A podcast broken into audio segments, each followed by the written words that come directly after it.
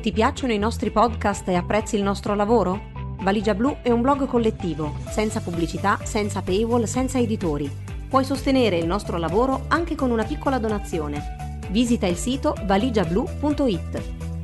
Valigia Blu, basata sui fatti, aperta a tutti, sostenuta dai lettori.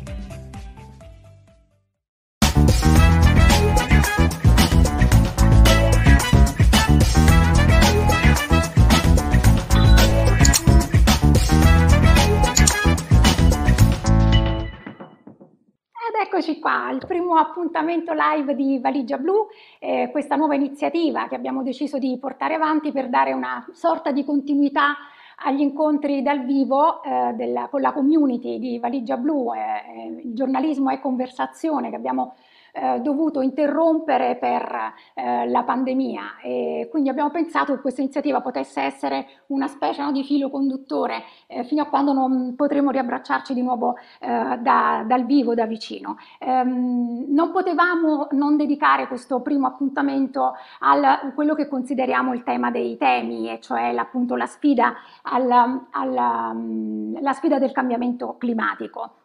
Ad affiancarmi in questa prima eh, avventura eh, di Valigia Blu dal vivo ci sarà eh, Antonio Scalari che per Valigia Blu si occupa di eh, clima e di scienza in, in generale. Um, Buonasera. Ciao. E, um, ovviamente potete partecipare con i commenti, con delle domande e eh, poi il video sarà in, in, diretta, qui in esclusiva su questo gruppo, ma sarà poi disponibile eh, dopo on demand su tutti i social e il sito di, di Valigia Blu. Um, dunque, questo appuntamento eh, mi ricorda eh, la, un tweet che l'ex ehm, direttore del Guardian, Ala Rasbridger, fece agli inizi eh, del 2020 quando si era capito che eravamo stati travolti dalla eh, pandemia globale e lui disse la pandemia è ehm, solo la prova generale eh, di quello che ci aspetterà come umanità con il cambiamento climatico. Quindi siamo qui per affrontare questo tema enorme e eh, siamo qui con il nostro primo ospite che è ehm, Antonello Pasini, eh, il fisico del clima del ehm, Consiglio, del eh, Consiglio Nazionale delle Ricerche, che ringraziamo moltissimo. Eh, grazie professore per aver accettato il nostro invito. Grazie, grazie a voi per l'invito. Allora, professore, io eh, le chiederei, eh, visto che ci avviciniamo anche alla mh, mm, conferenza del clima di Glasgow eh, novembre 2021, eh, e quindi eh, diciamo, l'appuntamento in cui eh, vedremo i governi impegnati in nuovi accordi dopo quelli di Parigi di, del 2015, io le chiederei se ci fa un quadro della situazione, una specie di spiegone alla Marco da Milano, ehm, della situazione in cui ci troviamo oggi con il riscaldamento globale, eh, perché siamo a questo punto e cosa dobbiamo aspettarci eh, e cosa dovremmo aspettarci dai governi eh, con la conferenza del clima. Um, e intanto poi, mentre lei inizia a rispondermi, farei vedere anche il grafico eh, che ci dà la misura di come, ecco il, questo grafico qui che ci dà la misura di come il cambiamento climatico, dell'aumento della, della, temperatura della, della Terra dall'Ottocento ad oggi, eh, c'è anche una bella GIF animata che fa vedere eh, in modo efficace come eh, appunto è aumentata la temperatura della Terra e quindi a che punto siamo con ehm, la nostra situazione appunto rispetto al riscaldamento della Terra. A lei la parola, professore. Ma direi, direi che questo grafico già dice tutto, no? C'è anche quella freccetta intorno agli anni 60, da quel momento in poi la crescita è stata veramente impetuosa. Ora uno può pensare che aver preso un grado negli ultimi cent'anni non sia poi una gran cosa, no? Come qualcuno poteva pensare nei primi giorni del Covid, quando c'erano pochi numeri e confinati in Cina, che la, la, cosa fosse poco grave. Ma purtroppo queste due crisi hanno una dinamica molto comune, nel senso che noi oggi sappiamo, tutti i nostri modelli ci dicono che se non riducessimo per nulla diciamo, le emissioni di gas serra, se lasciassimo andare l'economia col cosiddetto business as usual, ecco, noi nei prossimi 80 anni ne prenderemo altri 4 di gradi, allora comincerebbero veramente a esserci dei problemi, perché come dico sempre io, non si tratta soltanto di sudare un po' di più, non è questo ovviamente il problema, Il problema è quello che ci sono impatti notevolissimi di questo aumento di temperatura eh, sul clima della Terra, quindi sui territori, sugli ecosistemi, sull'uomo, una serie di impatti enormi. Ecco, quindi cosa dobbiamo aspettarci dalla prossima conferenza delle parti, la COP26? Eh, dovremmo aspettarci un impegno eh, molto più oneroso, molto più grande da parte dei, dei, dei governi, perché, perché sostanzialmente l'accordo di Parigi, così come oggi, ci porterebbe comunque ad un aumento di almeno 3 gradi da qui a fine secolo, che purtroppo è troppo, perché noi della comunità scientifica diciamo che dobbiamo rimanere al di sotto dei 2 gradi, ben al di sotto, possibilmente al, al, di sotto di un grado e mezzo, per evitare quelli che sono gli impatti peggiori, perché poi potrebbero partire, come dire, eh, innescarsi dei fenomeni, dei circoli viziosi che potrebbero portare la temperatura completamente fuori controllo. A quel punto potremmo farci veramente poco. Ecco, quindi noi questo dobbiamo chiedere, che gli impegni, che sono comunque ancora degli impegni volontari, arrivino a livelli di ambizione maggiori.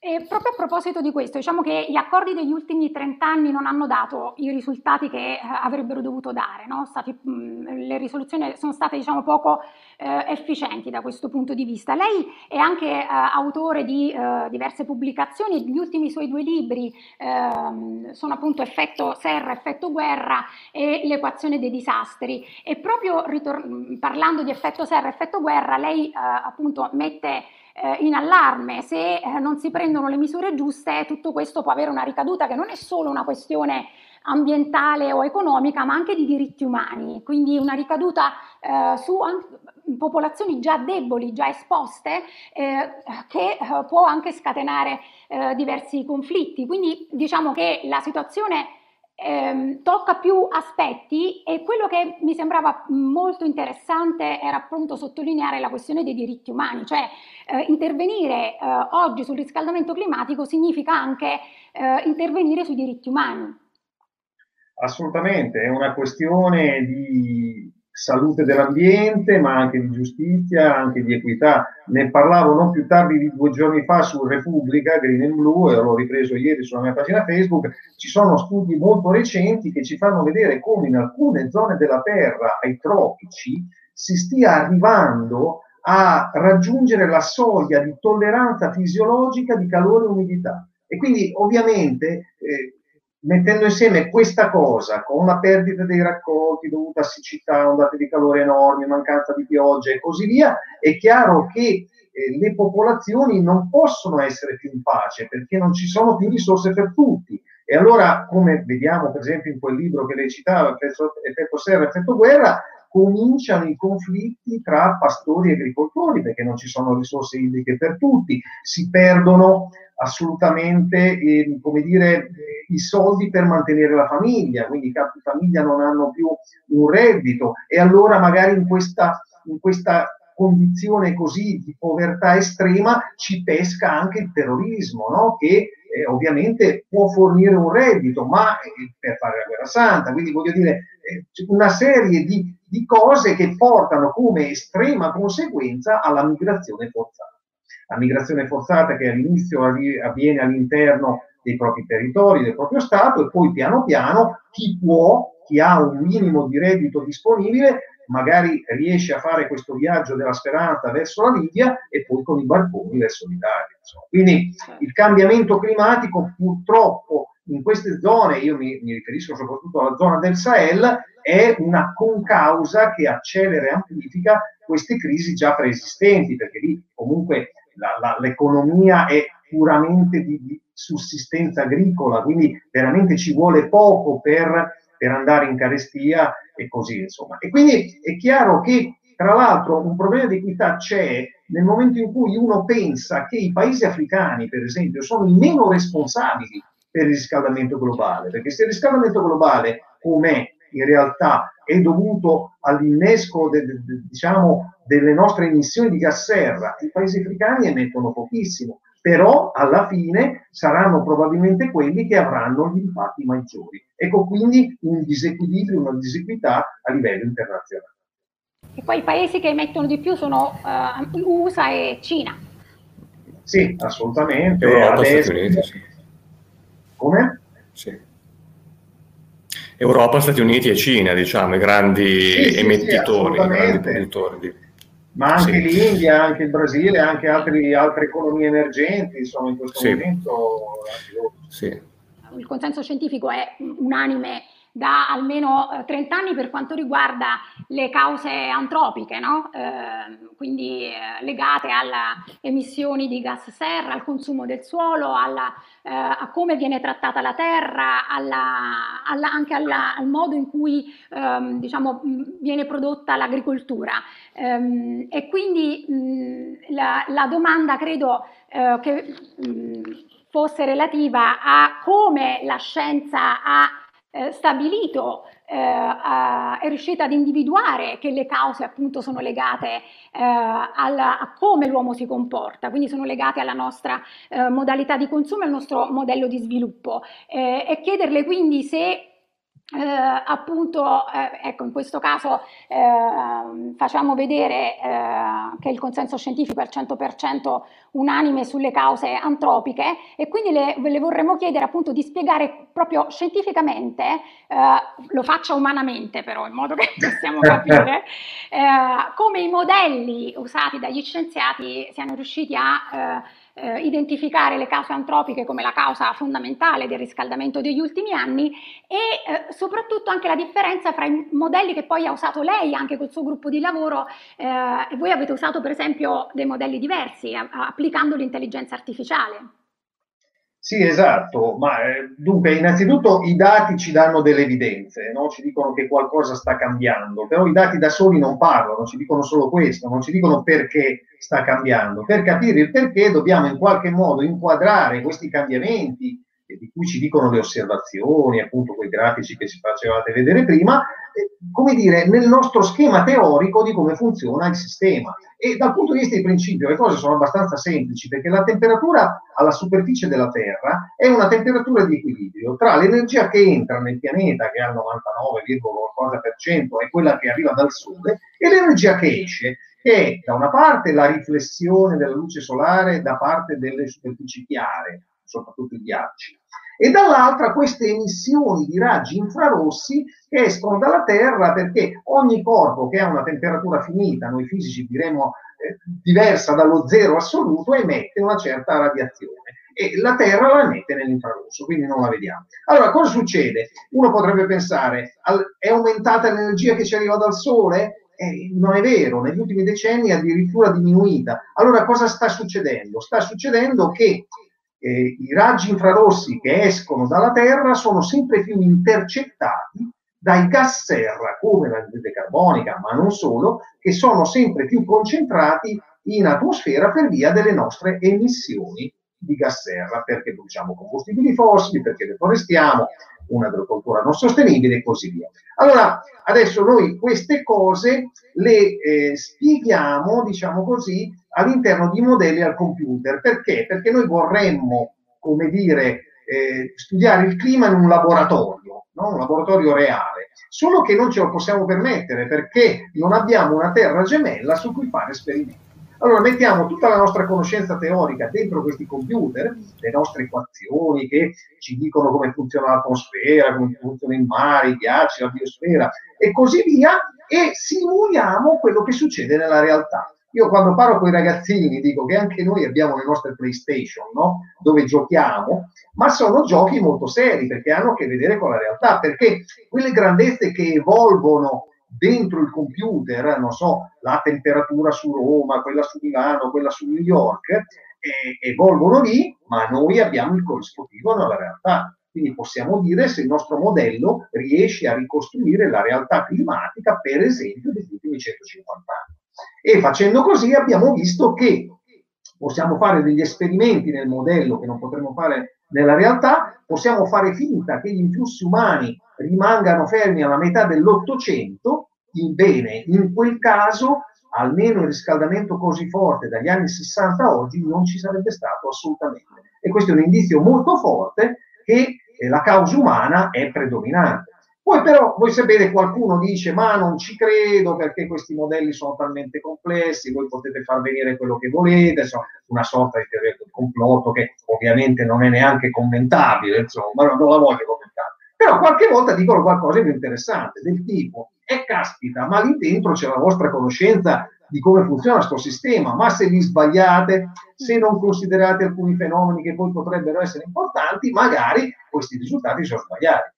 Allora, noi abbiamo voluto fare una prova del 9. Abbiamo preso, voi sapete, oggi ci sono dei sistemi di intelligenza artificiale che imparano da soli dai dati. Allora abbiamo dato a questo piccolo cervellino artificiale, che è come il cervellino di un bambino che impara a camminare e impara le regole per camminare, gli abbiamo detto impara le regole di come funziona il clima.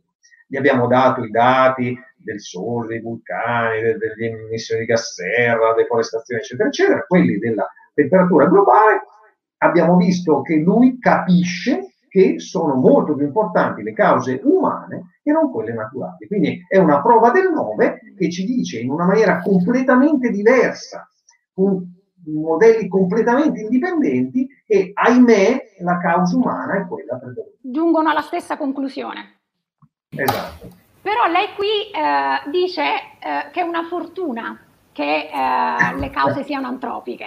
Perché? È vero, è vero. È vero perché se, le, se il cambiamento climatico fosse soltanto naturale, noi non potremmo fare altro che difenderci, no? Alzare le dighe, i mose, se in alza la quarta e così via, però difenderci passivamente, invece sapendo che la causa è predominantemente umana, possiamo agire sulle cause per evitare gli effetti che non vogliamo. Insomma. Quindi possiamo fare sì, l'adattamento che è una forma di difesa, ma anche la mitigazione, cioè abbassare le nostre emissioni di gas serra per toglierci da quegli effetti più brutti che non vogliamo.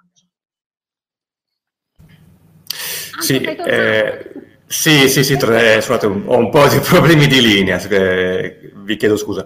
Eh, vorremmo fare un focus sull'Italia, eh, come esempio di paese colpito come tutti dagli effetti del cambiamento climatico.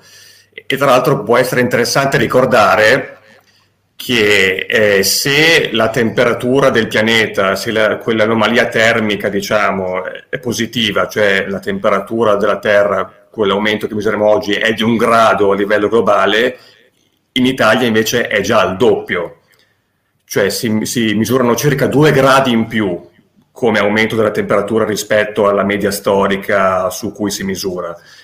E, e se consideriamo appunto, come dicevamo prima, che eh, il riscaldamento globale è in gran parte si è accumulato dagli anni 70, è un dato ancora più impressionante rispetto a quello globale che ha una serie di conseguenze importanti su un territorio molto fragile, un territorio, lo sappiamo, che è gravemente colpito dal dissesto idrogeologico, eh, dal consumo di suolo, sì, dall'abusivismo del, del consumo di suolo.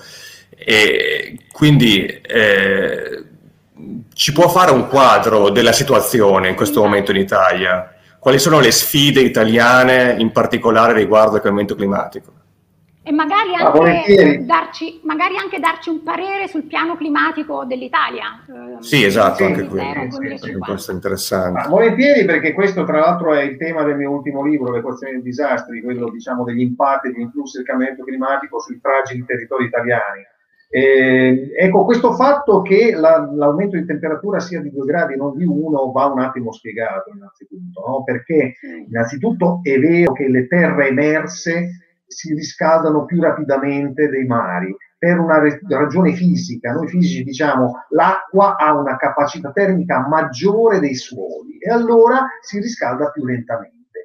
Eh, quindi è chiaro che l'Italia, essendo una terra emersa, si doveva, doveva, riscaldare un po' di più della media globale che per due terzi è fatta di oceani, no? che è chiaro. Però due gradi uno solo con questo non se lo spiegherebbe. Allora, cosa succede? Succede che il Mediterraneo è un'area molto critica.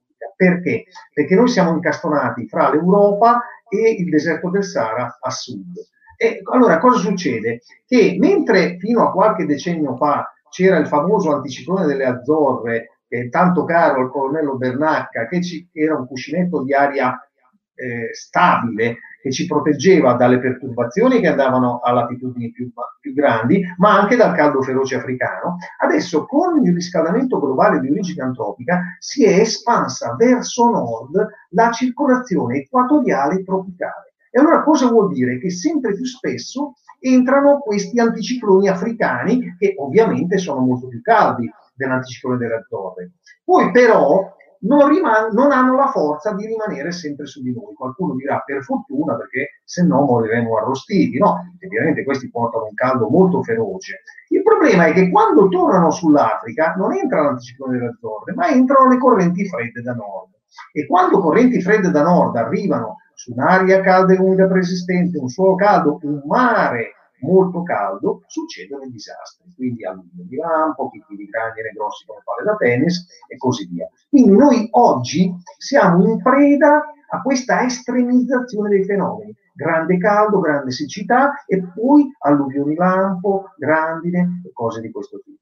Il territorio italiano è molto fragile perché le campagne sono abbandonate, le città sono costruite in maniera disordinata, diciamo così per essere buoni, c'è troppo asfalto. L'asfalto cosa vuol dire? Che se su un campo, un prato, un po' di quell'acqua che scende così violentemente viene assorbita e si infiltra in profondità, quando trova l'asfalto defluisce tutto in superficie. Allora le strade diventano dei fiumi in piena e travolgono qualsiasi cosa. In più in alcune città abbiamo fatto delle cose che non andavano fatte, abbiamo tombato, cioè sotterrato dei torrenti, come piove un po' di più vengono fuori, guardate Genova, ma anche Messina, anche altre città italiane. Quindi il territorio è molto critico, cosa ci dobbiamo aspettare noi? Un piano che innanzitutto adatti il territorio al cambiamento climatico. Noi abbiamo una strategia nazionale di adattamento, che però come dire, un po' teorica, no?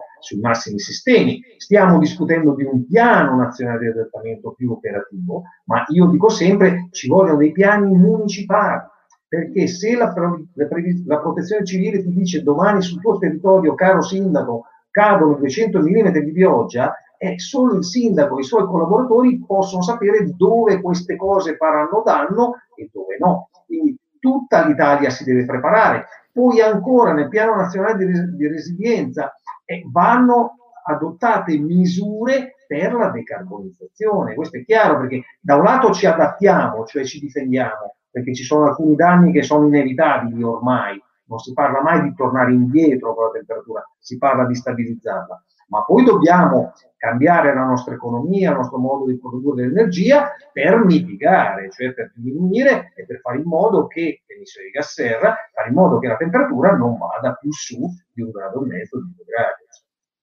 Rimanendo a livello attimo... globale. Poi in Italia purtroppo stiamo un po' peggio. Rimanendo sempre in Italia, noi abbiamo oggi un ministro della transizione ecologica. Draghi ha indicato come ministro eh, Roberto Cingolani che diciamo, come nomina ci ha lasciato un po' perplessi. Eh, è mm, direttore scientifico dell'Istituto Italiano di Tecnologia di Genova, diciamo, noi lo definiamo anche un tecnologo sostanzialmente. No? Eh, e mh, mm, Cingolani ha espresso eh, rispetto per esempio alle rinnovabili uno scetticismo un po' discutibile durante un'intervista ad Eni non tanto tempo fa, tra l'altro, cioè inizi del 2020. Io cito testualmente le sue parole, poi vorrei un suo commento. Il gas è uno dei mali minori. Eh, nel medio e lungo termine la risorsa più sostenibile, cioè in pratica eh, lui dice abbiamo ancora bisogno del gas naturale in questo eh, momento di transizione nei prossimi anni eh, e leggevo anche uno dei commenti ovviamente condivisibile che dice proprio il modello di sviluppo che deve essere rivisto. Eh, lei che ne pensa rispetto a questa nomina e a questo diciamo, atteggiamento, mh, approccio di Cingolani verso eh, le rinnovabili? E, io ricordo tra l'altro che c'è una sorta anche di demonizzazione ancora verso le, le rinnovabili e l'ultimo caso è quello che è successo in Texas Qualche, qualche, settimana fa c'è stata una crisi energetica e da una, soprattutto da una certa parte politica eh, legata al Partito Repubblicano, che sostanzialmente possiamo considerare anche l'estrema destra, è partita una disinformazione eh, becera sulle, sulle, cause di questa crisi energetica che è stata attribuita alle rinnovabili, eh, sostanzialmente eolico e, e, e, solare, invece non era vero, cioè era legato anzi alle, eh, al gas naturale e addirittura alle centrali nucleari. Vorrei ecco, un commento sulla nomina della ministro della, della transizione ecologica, anche di queste sue parole sulle rinnovabili e il gas. Ma allora, innanzitutto l'idea del Ministero per la transizione ecologica è, a mio, a mio parere, un'idea ottima, nel senso che dobbiamo mettere insieme eh, non soltanto questo ministero, ovviamente altri ministeri, ma con l'obiettivo che ci pone l'Europa, tra l'altro, che è quello di decarbonizzare, di andare verso un'economia circolare, di eh, andare verso le rinnovabili, questo è inevitabile. Insomma. Ora, anch'io ho sentito dichiarazioni di, di, tipo anche abbastanza diverso però da Cingolani, adesso io non vorrei, come dire, demonizzare eh, delle cose dette magari in tempi precedenti o così via, non, non, non mi voglio esprimere su questo, il fatto che voglio dire però è che per organizzare una transizione ecologica ci vuole, ci vuole un pool di competenze che probabilmente il ministro da solo non ha. È chiaro che lui starà già pensando a chi affiancarsi per avere queste competenze, però attenzione in quello che ho visto fino ad ora, per esempio qui si, tra- si parla di transizione ecologica, ma del capitale naturale se ne parla molto poco. Eh? Quindi non, non, non, credo che Cingolani per il momento abbia dei consulenti che sono ecologi. E il, PNRR in realtà la bozza che è del governo precedente, eh, quindi ancora una bozza Conte, diciamo così, così com'è, a mio parere potrebbe addirittura essere bocciato dalla comunità europea, perché ci sono delle cose che mancano, insomma. Quindi bisogna fare un grosso lavoro di concerto con le competenze più ampie perché qui si tratta veramente di mettere insieme dei pool di esperti per andare verso un piano che sia sostenibile, che sia concreto, che sia scientificamente fondato, perché noi scienziati abbiamo stamania di fare i conti, no? di essere quantitativi, perché qualitativamente tante cose vanno bene e sono, fra virgolette, verdi. No? Io ricordo l'ultimo piano eh, clima del ministro ultimo ministro dell'ambiente, ministro Costa, eh, c'erano dei, dei, dei, dire, delle azioni per incentivare i detersivi della spina nei supermercati, cose, tutte cose buone e giuste, che sono qualitativamente verdi, perché poi insegnano a cambiare stile di vita, eccetera, eccetera. Però, ragazzi, quanto pesano? Eh? C'era anche nella penultima bozza il togliere un miliardo di euro all'anno ai combustibili fossili quello pesa, pesa parecchio. Poi però quella cosa lì è scomparsa, è rimasta quella. Allora, perché mettere in mezzo la scienza? Perché la scienza ti dice se le soluzioni sono concrete, sono scientificamente fondate e fanno raggiungere gli obiettivi. Perché noi dobbiamo raggiungere gli obiettivi, non dobbiamo, come dire, riempirci la testa di verde, perché se no si fa come dico io, maquillage, ci si imbelletta un po', ma non si raggiungono gli obiettivi. Qualcuno direbbe si fa greenwashing, che è ancora meglio. Certo. Antonio, tu di transizione ecologica hai parlato proprio su Valigia Blu e sottolineato sì. proprio questo aspetto sì, eh, sì, abbiamo fatto un articolo in cui appunto accennavamo alla nomina di Cingolani al nuovo Ministero della Transizione Ecologica e dicevo anch'io che, li, che l'idea in sé era assolutamente corretta, assolutamente razionale e riprendeva tra l'altro delle esperienze già attivate in Francia e in altri paesi. Il punto è comprendere che la transizione, cioè che la nozione di transizione implica appunto una nozione, una nozione, temporale, cioè la transizione ecologica ed energetica è già in atto in tutto il mondo da diversi anni. Il punto è accelerarla per renderla temporalmente compatibile con gli obiettivi di Parigi e climatici considerando che è una cosa appunto come diceva il professore che va molto oltre il settore ambientale, cioè richiede un riorientamento delle politiche in campo urbanistico, cioè sull'urbanistica consumo di suolo zero. Eh, difficilmente fare nuove autostrade può essere per esempio compatibile col consumo di suolo zero, richiede politiche fiscali, economiche, industriali, eh, per la salute pubblica, pensiamo a ondate di calore, quindi richiede un, un, riorientamento, un po' l'approccio che sta seguendo Biden negli Stati Uniti, che ovviamente va molto oltre il settore appunto mm, green, come spesso si dice. Su questo, eh, professore, io le volevo chiedere di parlarci della mh, sua iniziativa eh, Scienza al Voto. Eh, tra l'altro, ultimamente avete lanciato anche una lettera appello al, al, governo, mi piacerebbe sapere se avete avuto un riscontro, un feedback eh, da questo punto di vista, in cui appunto chiedete la costituzione di una sorta di comitato tecnico scientifico proprio per un coinvolgimento diretto degli scienziati in quella che è la transizione ecologica e considerando che stanno per arrivare eh, somme ingenti eh, in Italia da, dall'Europa. Sì, certo, mm, noi siamo un comitato di, di 18 scienziati del clima e dell'ambiente, abbiamo voluto eh, dire la nostra su questo fatto che insomma ci deve essere un tavolo di incontro insomma, tra scienziati e politici per, per, avere delle soluzioni di quelle che dicevo prima, cioè delle soluzioni scientificamente fondate che non siano demagogiche, insomma, perché è molto facile cadere nella demagogia in queste cose. E allora ecco l'aiuto e la consulenza, chiamatela come volete, di vari strati, di varie competenze scientifiche può essere di aiuto per, per, raggiungere questi obiettivi. Quindi, insomma, noi pensiamo che effettivamente la, la, il cambiamento climatico sia una crisi, un po' come la crisi del Covid. No? Io ne ho parlato recentemente, ci sono delle dinamiche molto simili tra la crisi del Covid e la crisi del cambiamento climatico, insomma.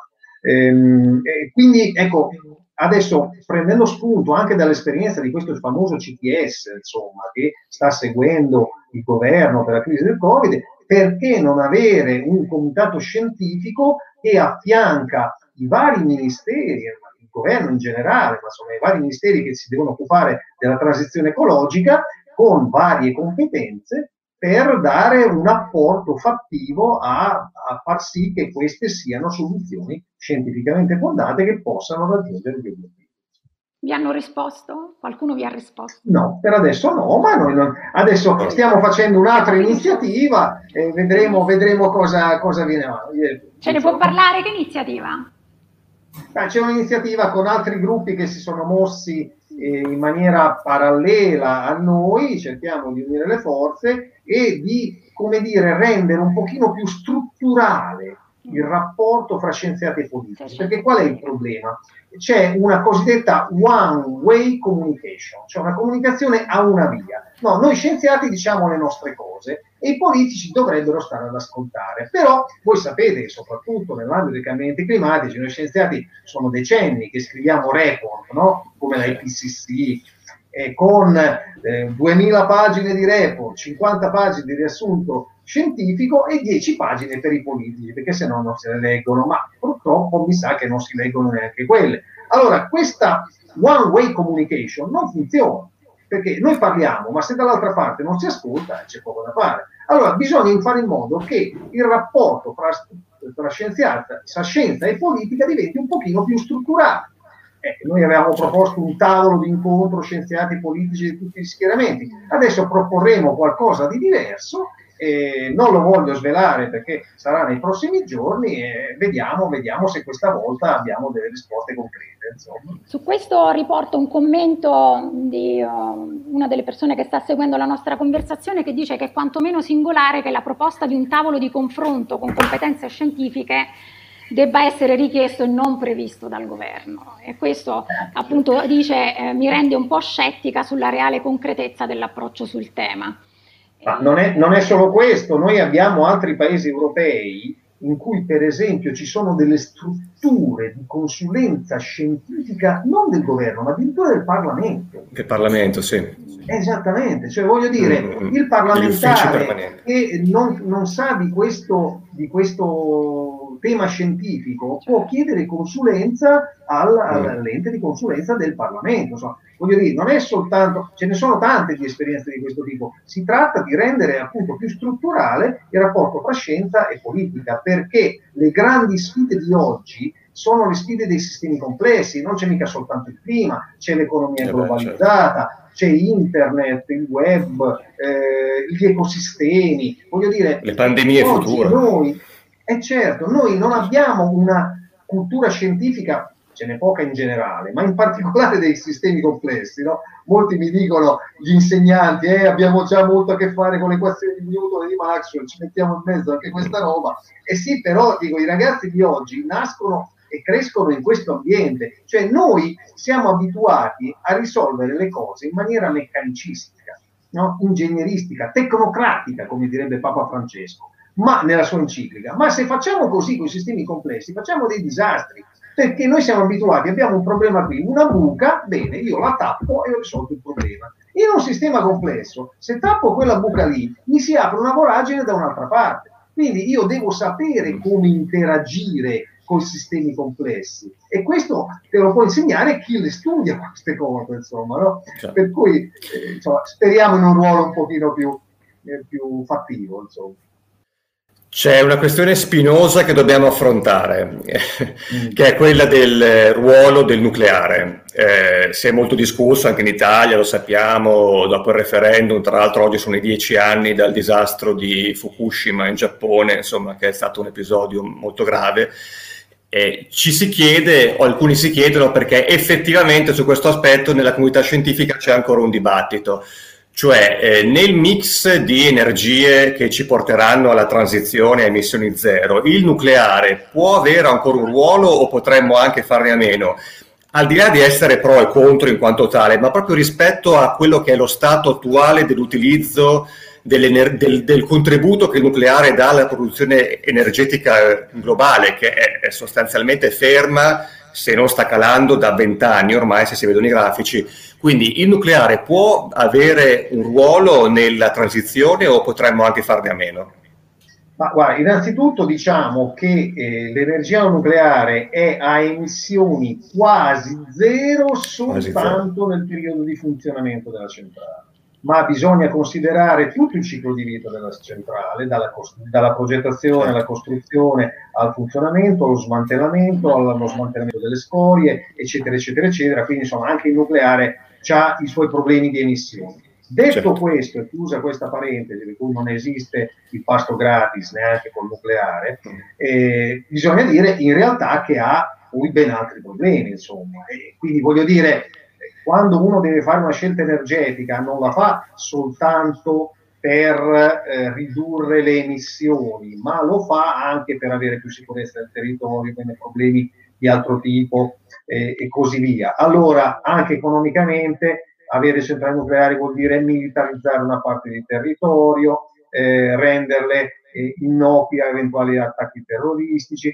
c'è tutto il problema delle scorie che non sappiamo dove mettere, in Italia non riusciamo a fare un deposito per le scorie sanitarie, figuriamoci per il nucleare. E detto questo, nel mondo mi pare che non ci si stia puntando più di tanto, nel senso che la produzione elettrica da energia nucleare, come diceva lei, è rimasta stabile, se non in diminuzione negli ultimi anni. Quindi, voglio dire, probabilmente, considerando tutte queste cose, non è una risorsa strategica, nel senso che poi ci sono stati fatti dei conti e si vede che si può arrivare anche senza il nucleare ad avere una seconda metà del secolo emissioni nette certo. di carbonio. Peraltro anche i costi dell'energia solare ormai sono molto più bassi. Sono bassissimi Assolutamente, eh, rispetto al nucleare. Professore, lei è stato l'unico adulto a salire sul palco eh, della manifestazione in Piazza del Popolo con Greta Thunberg organizzata da Fridays for Future.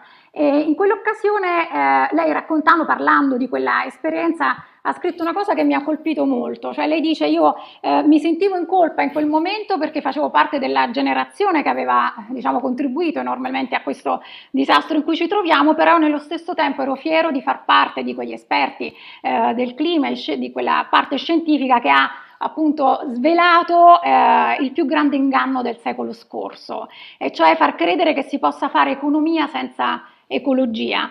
Eh, e questo secondo me eh, è forse uno degli aspetti cruciali, cioè, e lei lo sottolinea spesso, cioè far capire che è vero che bisogna cambiare un intero modello di sviluppo, ma questo non significa necessariamente rinunciare alla crescita. No, è vero, è vero, ma io dicevo quello perché sostanzialmente spiegavo un attimo ai ragazzi, noi nasciamo da questa dicotomia fra uomo e natura molto forte, no? che viene da Cartesio, la res cogitans da una parte, l'essere pensante, res extensa la natura dall'altra, che è inerte e plasmabile piacere. Invece gli scienziati, prima gli ecologi che studiano la materia vivente ovviamente, ma poi anche noi, abbiamo scoperto che la materia nella natura ha una dinamica, è come se ce l'ha. E noi scienziati del clima abbiamo fatto ancora di più, cioè chi si sarebbe immaginato che l'aria dell'atmosfera e l'acqua degli oceani avrebbero risposto con la loro dinamica alla nostra dinamica, cioè a quello che abbiamo fatto noi. Bene, noi abbiamo svelato quindi che la natura non è inerte plasmabile a piacere, ma risponde e come. E quindi se vogliamo fare un'economia sostenibile dobbiamo tenere conto della dinamica della natura non è possibile fare economia senza considerare l'ecologia e poi ovviamente i limiti planetari, perché siamo su un pianeta finito, non abbiamo risorse finite, il paradigma della crescita infinita è una truffa.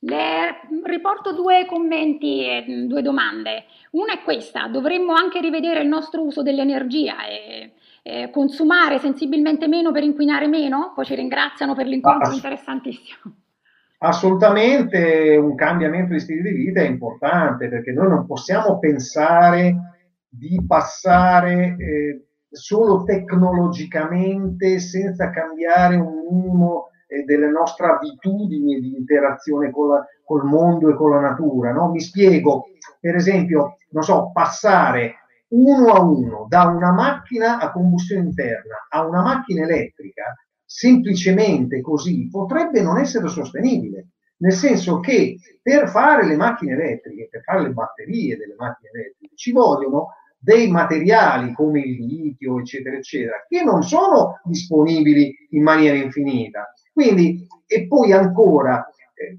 quando tu fai una macchina elettrica, per il clima l'importante è dove viene prodotta e come viene prodotta quell'energia, no? perché tu magari tu pensi con la macchina elettrica io risolvo il problema dell'inquinamento atmosferico in città, è vero, dà una grossa mano a risolverlo, ma se quell'energia incamerata nelle batterie è fatta bruciando combustibili fossili da un'altra parte, anche lontano dalle città, chi se ne importa, per il clima non cambia niente. Quindi noi dobbiamo risparmiare, dobbiamo dobbiamo considerare un cambiamento anche proprio nel modo di approcciarci con, con la mobilità, per esempio, insomma, quindi le piste ciclabili, quindi eh, una mobilità diversa, pubblica, car sharing, tutte queste cose vanno assolutamente. Era proprio la domanda di Carlo Silvestri. Attualmente stanno puntando sulle auto elettriche, saranno un beneficio o no complessivamente parlando? Beh, l'abbiamo, l'abbiamo, detto, insomma, sì, è ovviamente un beneficio se quell'energia viene prodotta con fonti rinnovabili e non pensiamo che si possa passare uno a uno da una macchina a combustibili fossili a una macchina elettrica. Bisogna cambiare un po' le cose. C'è un'altra domanda che dicono provocatoria. Cosa ne pensa del problema del sovrappopolamento? Il problema del sovrappopolamento è un problema obiettivamente perché siamo tanti, bisogna nutrire tutti e così via, insomma. Eh, c'è in realtà, quando uno va a fare i conti dello spreco alimentare, cioè, ci sarebbe da mangiare per tutti in questo momento. Certo, un'espansione a 10 miliardi di persone potrebbe creare dei problemi, anche perché eh, bisogna dare sviluppo a tutti, cioè non è giusto che rimangano queste sacche di povertà, no? Quindi il problema è contenere l'aumento di, eh, di popolazione, questo è vero, però come farlo? In maniera impositiva eh, o, o, dando del benessere alle popolazioni già da adesso, perché si vede dappertutto che dove la gente sta meglio fa meno figli. Allora viene prima eh, l'uovo o la gallina, l'una cosa o l'altra, co- cosa vogliamo fare? Vogliamo costringere queste persone a non, a, non, a non fare figli che sono tra l'altro la loro pensione per la vecchiaia in questi paesi poveri, no? Oppure vogliamo dare benessere a questi paesi poveri e fare in modo che automaticamente si facciano meno figli? Lascio a voi la risposta. Insomma. Che ne pensa dell'utilizzo dell'idrogeno per il trasporto pesante, navi, aerei? Eh, allora, eh, qui innanzitutto sfattiamo un mito, l'idrogeno non è una fonte di energia, è un vettore, eh? quindi è qualcosa con cui poter trasferire l'energia, far muovere le macchine e così via. Anche qui è una cosa interessante, nel senso che però anche qui si parla di idrogeno verde e di idrogeno blu. Allora, l'idrogeno verde è quello fatto partendo da fonti rinnovabili. L'idrogeno blu è quello fatto invece, per esempio, partendo dal gas naturale o eh, cose comunque ancora, ancora fossili. Quindi anche lì c'è la differenza. Certo, potrà darci una mano a trasferire energia in maniera, in maniera fattiva. Antonio, tu volevi aggiungere qualcosa? Eh sì, c'è un aspetto interessante eh, di cui si discute anche in questo periodo, eh, gli impianti o comunque le tecnologie di cattura e di, eh, e di eh, immagazzinamento del, della CO2, del carbonio atmosferico, che potrebbero agire in qualche modo come una sorta di antipiretico climatico, cioè se noi riuscissimo a risucchiare la CO2 da, dall'atmosfera, in 10 o 20 anni riusciremmo a vedere qualche effetto sulla temperatura. Eh, sappiamo che alcuni temono che possa essere una scusa per continuare a mettere gas eh, serra, utilizzare gas naturale se riuscissimo a catturare la eh, CO2, però effettivamente potrebbero avere un, una utilità queste tecnologie insieme alla mitigazione. A che punto siamo? Perché non, per ora non, non, non sono implementate su larga scala, però potrebbero esserlo. Ma noi sappiamo, noi parliamo di emissioni nette zero nella seconda parte del perché sappiamo bene che qualche emissione combustibili, da combustibili fossili ci sarà ancora, perché ci sono dei settori in cui è molto difficile prevedere che in 25-30 anni si riesca completamente a decarbonizzare, no? Adesso l'aereo elettrico non esiste, insomma, ma ce ne sono tanti di questi settori. Allora possiamo pensare ad arrivare allo zero se tu hai, che ne so, 5-10 di emissione positiva, tiri via 5-10 di emissione negativa, cioè di assorbimenti maggiori e arrivi al, dallo zero netto, diciamo così, no? Compensi. Eh, però, eh, come dire, eh, ci sono vari modi per farlo. C'è una cattura di carbonio naturale, per esempio no? con la riforestazione, con, con cose naturali. C'è una cattura tecnologica, diciamo così, che è la cattura del, del carbonio, appunto, quando uno vuole metterlo sottoterra in qualche giacimento esausto o così via, questa, questa CO2, che può essere un aiuto anche quello, ma è un aiuto temporaneo, cioè per raggiungere l'obiettivo finale che sarà la decarbonizzazione completa. Non si può assolutamente pensare a questo modo per sostituire il passaggio alle rinnovabili. Da, quantitativamente è tutta un'altra cosa. Insomma. Ecco perché l'importanza della scienza quantitativa, diciamo, no? Mm.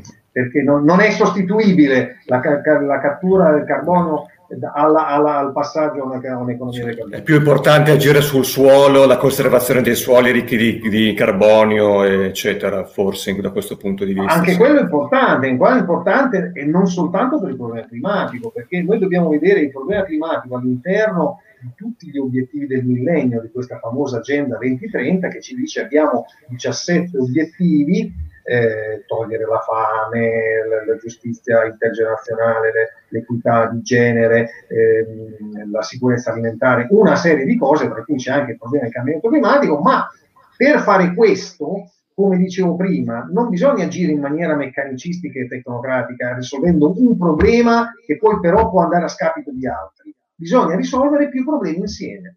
Per esempio, in quel libretto che avete visto prima in copertina, effetto serra, effetto guerra, io insieme al mio collega andiamo a proporre di recuperare i terreni degradati della fascia del Sahel, perché questi terreni sono adesso degli emettitori netti di anidride carbonica e portano il deserto laddove c'erano terreni fertili. Se noi riusciamo a riportarli a verde, eh, da una parte facciamo del bene al clima perché assorbiamo l'anidride carbonica, ma dall'altra parte quel verde potrebbe essere pascolo foresta, ma anche agricoltura. Quindi facciamo del bene alle persone che stanno lì perché possono di nuovo sfamarsi, innescare dei commerci, diciamo non essere costrette forzatamente a migrare, perché il problema della migrazione è che è una migrazione forzata e non consapevole, questo è il vero problema.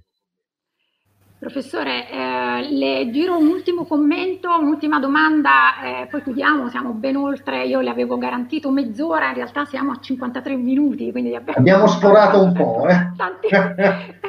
eh. Allora, io purtroppo non posso dire il nome perché la persona non ha autorizzato StreamYard a utilizzare il suo username, questa è una cosa tecnica, mi raccomando, se volete il vostro username dovete autorizzare StreamYard a visualizzarlo. Ehm, dunque, allora, l'autoproduzione di energia, fotovoltaico più accumulatore casalingo, ha un impatto reale sulla diminuzione dell'inquinamento oppure è una soluzione talmente marginale che non vale la pena perseguire? Ma io credo che in futuro si debba andare sempre di più verso una produzione di energia distribuita.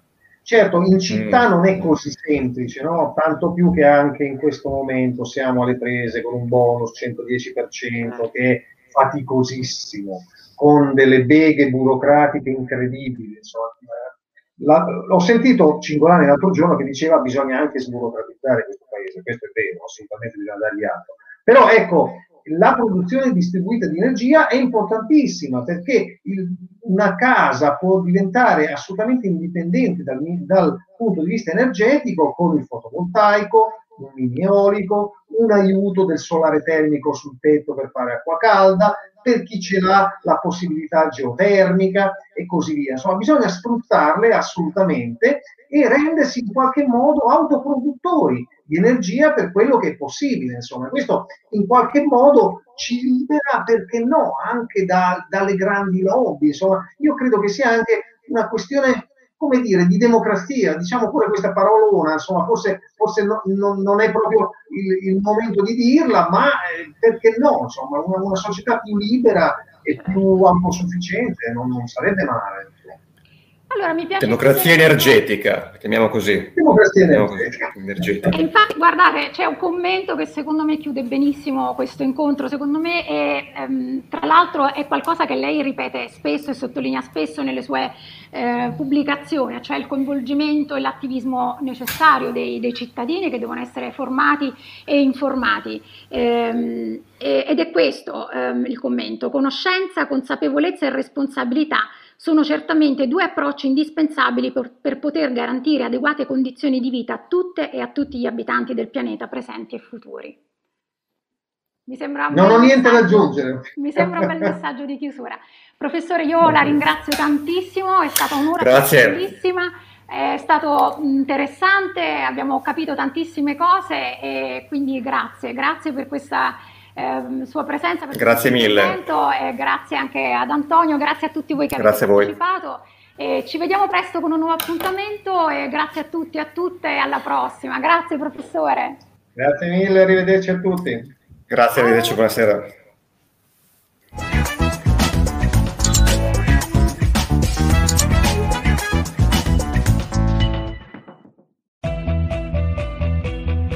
Ti piacciono i nostri podcast e apprezzi il nostro lavoro?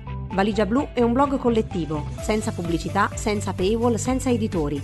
Puoi sostenere il nostro lavoro anche con una piccola donazione. Visita il sito valigiablu.it. Valigia Blu, basata sui fatti, aperta a tutti, sostenuta dai lettori.